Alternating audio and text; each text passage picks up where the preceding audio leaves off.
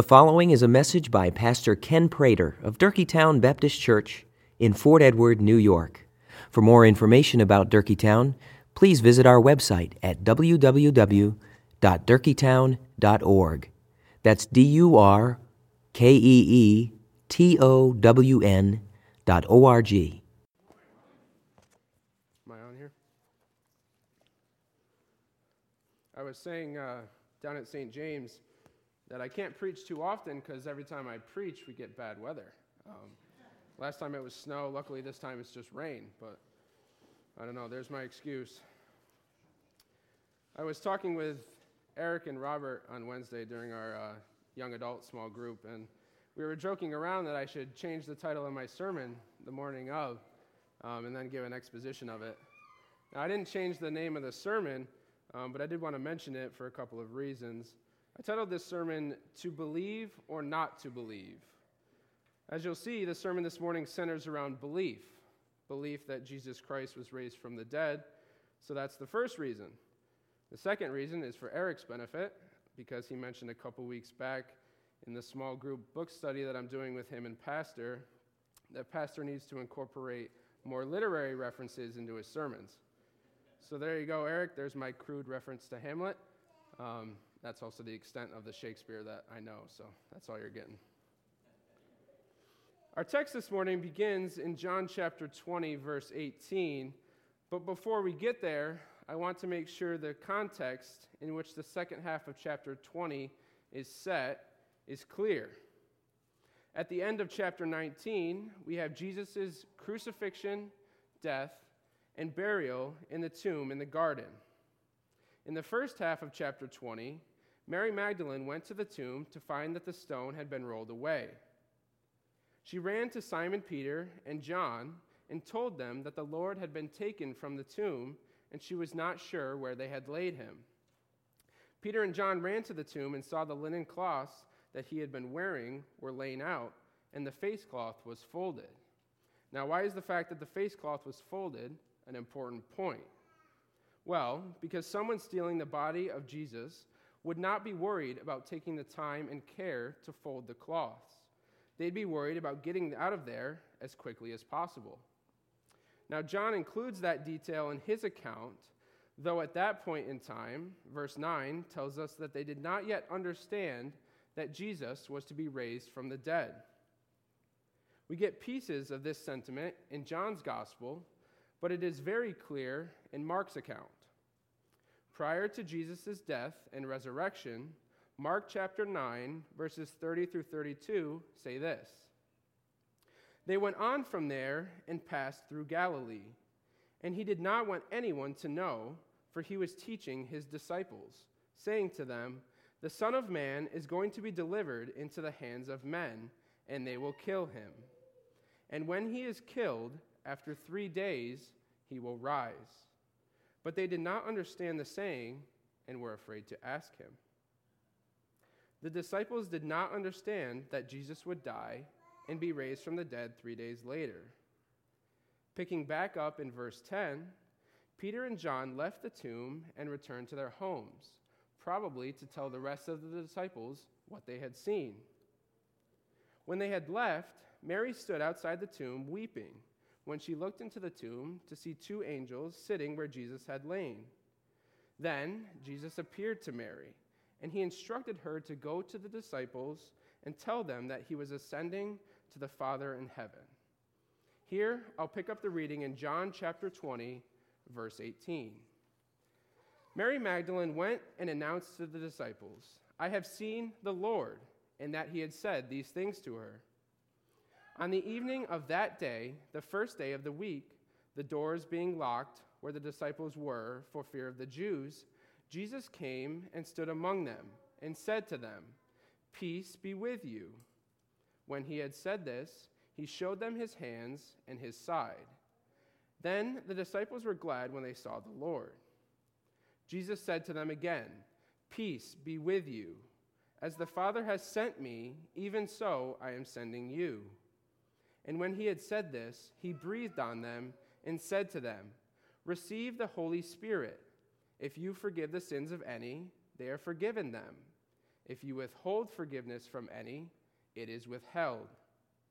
Now, Thomas, one of the twelve, called the twin, was not with them when Jesus came. So the other disciples told him, We have seen the Lord. But he said to them, Unless I see in his hands the mark of the nails, and place my finger into the mark of the nails, and place my hand into his side, I will never believe.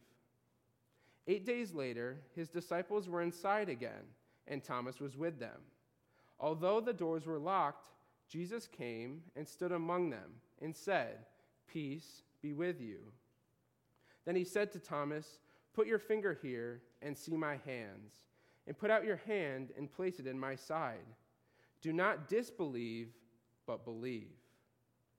Thomas answered him, My Lord and my God. Jesus said to him, Have you believed because you have seen me? Blessed are those who have not seen and yet have believed. Let me pray. Dear Heavenly Father, I thank you for the time that we have to gather here together and worship your name. I thank you for the words that have been read out of the Bible. I thank you for the songs that have been sung. I thank you for all that are gathered here today. I pray for those that are not able to make it, that you would still be with them. And I pray that your spirit would work through me so that it would not be my words, but your words. And I pray that you would bless this time. In Jesus' name, amen. So Mary went and announced to the disciples that she had seen the Lord and that he was ascending to God the Father. Now, I imagine this wasn't any old conversation that Mary was having with the disciples. She didn't start a regular conversation like, Oh, how are you guys doing? The weather's nice, isn't it? By the way, almost forgot. Remember that guy Jesus that was crucified on the cross? Yeah, I saw him. No big deal, though. He sends his regards. Can you imagine how that conversation would have gone? Guys, guys, I have seen the Lord. I have seen our teacher, our Savior. Guys, I have seen the Savior. He is risen from the dead. Now, if you remember the first part of the chapter, two of the disciples, Peter and John, saw that the tomb was empty. But I imagine when Peter and John saw the empty tomb, their initial reaction was the same as Mary's when she first saw that it was empty, that someone had taken his body and laid it somewhere else. Despite having seen Jesus raise several people from the dead, their first instinct was not to think that Jesus had been resurrected. Yet, here is Mary claiming to have spoken to Jesus, and his words from verse 17 Go to my brothers and say to them, I am ascending to my Father and your Father, to my God and your God. So we've gone from the empty tomb and Jesus' body presumed to have been stolen to, oh, wait, he's alive. Now, what's your reaction if you're in the disciples' shoes? Are you taking Mary's word for it? The picture that immediately popped into my head was a room full of disciples with their mouths wide open, overwhelmed and not comprehending what was being said to them. Fall semester of my senior year at Clarkson, I was taking a class called Heat Transfer, which is typically one of the harder engineering classes that you're going to take in your undergraduate degree. Um, it was the beginning of the semester, um, so everybody was still getting used to their schedules, where their classes were, what times they were. And the professor um, was going through the typical first day stuff, going through the syllabus, introducing himself, but he never mentioned the title of the class. Now, he quickly transitioned into covering actual material because most engineering professors think that they won't have enough time during the semester to cover all the material that they are slated to. So he transitions into going through some concepts from calculus, differential equations, and fluids that everyone should, in theory, be familiar with before you get to that class. Now, I was sitting there, and there was a student to my left, a couple seats down, that when the professor was going through these concepts, had a blank look on his face. And he got to one of the concepts, and his jaw just dropped, and he was just staring blankly at the screen. And then I watched him reach into his backpack and he pulled out his freshman orientation booklet. and he quickly realized that that was not where he was supposed to be in the senior level class. He quickly got up and left. In a similar sense, I, I picture a group of disciples with confused looks, thinking, Mary, it's been a long couple of days. This is no time for joking around. We've got other things to worry about. And what else did the disciples have to worry about? Well, if you look at verse 19, it says, On the evening of that day, the first day of the week, the doors were being locked where the disciples were for fear of the Jews. Now, stop right there for a second. The first thing is, it's the same day. So, all of this, all the way back to verse 1, Mary sees the tomb is empty. She goes to find Peter and John. They see that the tomb is empty. Mary is weeping and sees the angels. And then Jesus appears to Mary and they speak. That's all the same day. Let's talk about an emotional roller coaster. That seems pretty insane. Then John tells us that the disciples are together and the doors are locked for fear of the Jews. Now, the reason the disciples are afraid of the Jews is because they think they're next. Jesus has just been arrested and crucified for his teachings, and the disciples were his most loyal followers, teaching and preaching and spreading the good news of Jesus Christ as well. They think there is going to be a knock on that door calling for each one of them to be crucified next. But that's not the surprise that they get. Instead, despite the doors being locked, Jesus joins them. Now, I'm not going to speculate about how exactly Jesus joins him, because that's not what I'm after, but I think this is significant for a couple of reasons. Jesus physically went to see the disciples. He didn't just say, Well, Peter and John saw the empty tomb. I spoke to Mary. That should be enough for the disciples. They should believe them. Instead, he physically joins them. Not only does he go to visit them, but the doors are locked, and everyone except Thomas is together. Jesus shows his love for the disciples, he reassures them. Here they are, fearful for their lives, thinking that they're going to be crucified next, because the Savior that was sent to save them has been killed. Not to mention, they've been told that Jesus' body is no longer in the tomb, and they are unsure of what has happened. So when Jesus enters the room, he puts them at ease. What is the first thing he says to them? Peace be with you. Peace be with you. Jesus eases their troubled minds. Calm down. It's me. At the same time, he shows them his hands and his side. You saw me nailed to the cross, and my side pierced with a spear. Look, it is me. And immediately the disciples were glad to see them. And what does he say again? Peace be with you. Now, there is a deeper meaning of peace that we must not overlook either. Yes, Jesus was giving them peace in the moment because they were nervous, because they were worried about what might happen to them. But there is an eternal peace that Jesus brings with him because of his resurrection. Jesus' resurrection means that we are no longer slaves to sin. The peace that through an act of love, Jesus bore the wrath for us so that our sins are forgiven, so that it was him who died on the cross rather than each one of us.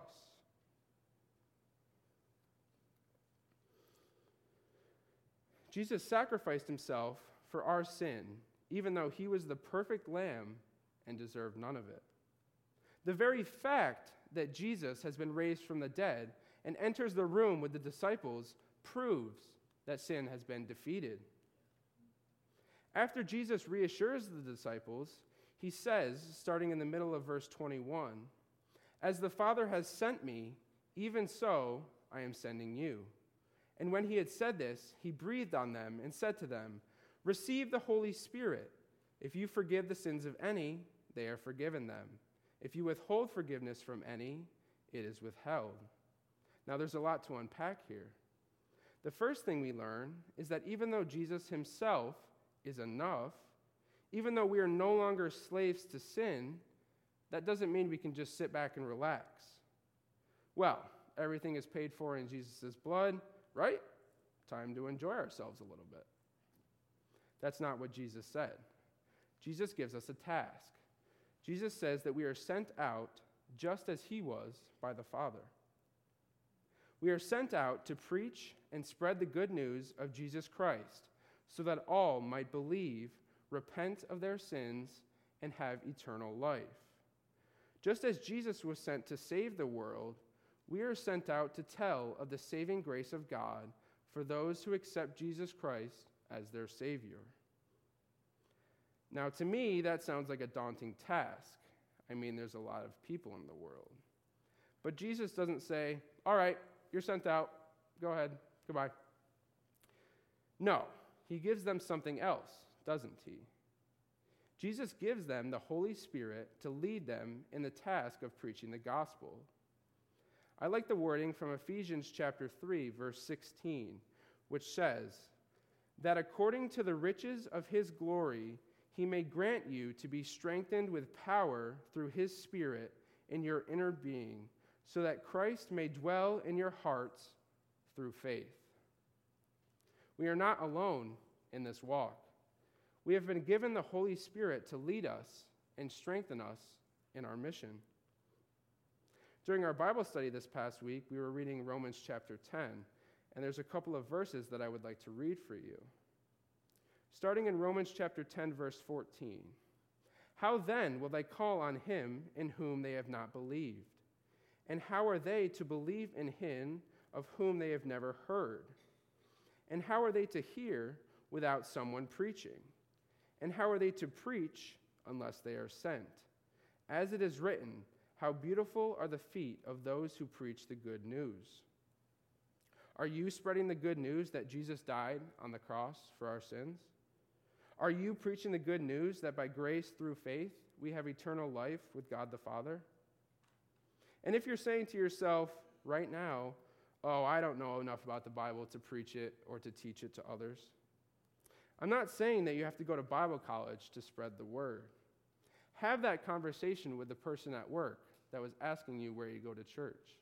Have that conversation with the person that was asking you, hey, what's the deal with that Bible thing?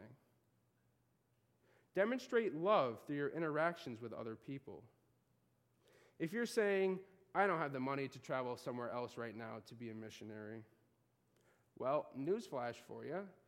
We need people that are spreading the word right here in our own communities. Down in the village of Fort Edward, or Hudson Falls, or Argyle, or Queensbury, Glens Falls, wherever you want to say, we need the gospel spread. Go out and spread the news that our Lord and Savior, Jesus Christ, is risen. Now, if we go back to verse 22, it reads Receive the Holy Spirit. If you forgive the sins of any, they are forgiven them. If you withhold forgiveness from any, it is withheld. Now, Jesus is not saying that the disciples now have the power to forgive sins or to withhold forgiveness. He is saying that the disciples are charged with spreading the news that Jesus is risen, and whoever believes in him and accepts him as Lord will be saved. Oh, by the way, this isn't just aimed at the disciples. Are you spreading the word of God in your daily lives and glorifying God in everything that you do? Or are you coming to church on Sunday and this is the most time that you're going to spend in God's word or in conversation with his people. Did you recognize a couple weeks ago on Easter that Jesus' resurrection was the most significant event ever, and that because of God's love and mercy, that we are saved? Or were you more concerned with opening your Easter basket, or the excuse to eat some chocolate, or maybe you got the day off on Monday from work? Now, Thomas, one of the twelve, called the twin, was not with them when Jesus came. So the other disciples told him, We have seen the Lord. But he said to them, Unless I see in his hands the mark of the nails, and place my finger into the mark of the nails, and place my hand into his side, I will never believe. I will never believe. Now, that's some harsh language. Really, Thomas? Never? Now, obviously, we don't know what's going through Thomas's head as he says these things, but it's interesting to put it into the context of who does believe. We're told Thomas was not with the rest of the disciples when Jesus first visited, so we can assume that the other 10 disciples, minus Judas obviously, were present for the first visit. Now imagine you're being told by 10 of Jesus' closest followers, men that you've lived with for the last three years, men that have spent the last three years by Jesus' side, listening to his teachings, watching him perform miracles, and they tell you that he is risen from the dead and that they have seen him. Those are some pretty reliable witnesses. And yet, Thomas is adamant I will never believe. Unless what? Unless he sees and places his hand in the mark of the nails and places his hand in Jesus' side. So, what happens next? In verse 26, it says, Eight days later, his disciples were inside again, and Thomas was with them. Although the doors were locked, Jesus came and stood among them and said, Peace be with you. Then he said to Thomas, Put your finger here and see my hands, and put out your hand and put it in my side. Do not disbelieve, but believe. Just as Jesus showed his love and mercy eight days earlier to the rest of the disciples, he does it again specifically for Thomas's sake. I think it's important that the interaction happens in a very similar sense to when Jesus visited the disciples the week before. The doors are locked, and he joins them, saying, Peace be with you. Again, the fact that Jesus joins them when the doors are locked should be evidence enough. But then he goes further. Now remember, what did Thomas say he would need to believe? To see and touch the marks on Jesus' hands and to place his hand in Jesus' side. I love this part because Thomas doesn't have to ask, and nobody pulled Jesus aside and said, Hey, Thomas doesn't believe. Um, but if you do this, this, and this, then he'll believe. Nobody said anything to Jesus or like that. Jesus knows immediately what it will take for Thomas to believe, and he immediately addresses Thomas's concerns. Put your finger here and see my hands, and put your hand and place it in my side. Do not disbelieve, but believe. Jesus showed his love and mercy for his people. He doesn't greet Thomas like, hey, Thomas, it's me. How many miracles did you watch me perform? You believe that the Father sent me to save you, and yet you don't believe that it was me? The testimony from the rest of the disciples isn't enough? What's the issue here? Now, I'm not sure how many people in this room have watched the TV show NCIS, but my mind immediately went to Gibbs smacking DiNozzo on the back of the head if he doesn't do something right. Hey, Thomas, what are you thinking? No, Jesus doesn't say any of these things. Jesus is compassionate towards Thomas, and he addresses his skepticism with love and mercy. It does not, however, come without a warning. Do not disbelieve, but believe. You better believe that Jesus is your Savior, repent of your sins, and turn away from the earthly things. If you don't, an eternity in bondage to Satan and hell awaits you. Do not disbelieve, but believe. No one goes to the Father but through Christ. When I was preparing this sermon, the song In Christ Alone kept coming into my head. Now, don't worry, I'm not going to sing for you. That would be bad for all of us. But I do want to quote a few lines for you to think about. Then, bursting forth in glorious day, up from the grave he rose again. And as he stands in victory, sin's curse has lost its grip on me. Now, that's the first one. The second one is In Christ alone my hope is found. He is my light, my strength, my song. This cornerstone, this solid ground, firm through the fiercest drought and storm. Now, we talked earlier about how Jesus' death and resurrection provides peace to us because sin and death have been defeated. Don't be discouraged by the sins of your past. oh, how could God ever forgive me for something I did that was that bad? Your sins have been paid for with Jesus' blood. I would encourage you to please talk to someone before you leave here this morning if you don't know what it means to accept Jesus Christ as your Savior. Going back to the text in verse 28, Thomas answered him, My Lord and my God. Jesus said to him, Have you believed because you have seen me? Blessed are those who have not seen and yet have believed. We see that Thomas fully believes and fully accepts Jesus after seeing him. But Jesus says, Blessed are those who have not seen and yet have believed. Blessed are those that listen to the teaching of the word and believe in Jesus. This is where we come in, isn't it? None of us have ever seen Jesus with our own eyes. Sure, we've seen his works in the people around us, but we've never actually laid eyes on him. Have you ever said to God, God, if you would just do this for me, then I would believe in you? God, if you would just give me a sign, then I will know that you're listening. We learn from this text that Jesus wants you to have faith in him because of the evidence all around you. Spend time reading the Bible. Read the signs and, and miracles and wonders that he had performed while he was on earth. Look outside at the wonders of his creation. Men, I would encourage you to attend the workshop next weekend and learn about how to effectively study the Bible. Fellowship with others in the body of Christ. Listen to the testimonies of your brothers and sisters about how God is working in their lives. Encourage one another. Start attending a small group Bible study.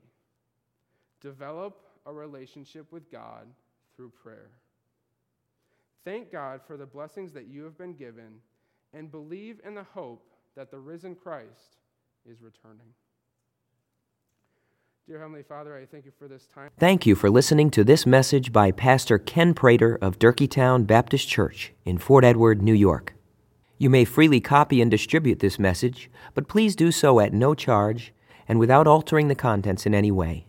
For more information about Durkeetown, please visit our website at www.durkeetown.org.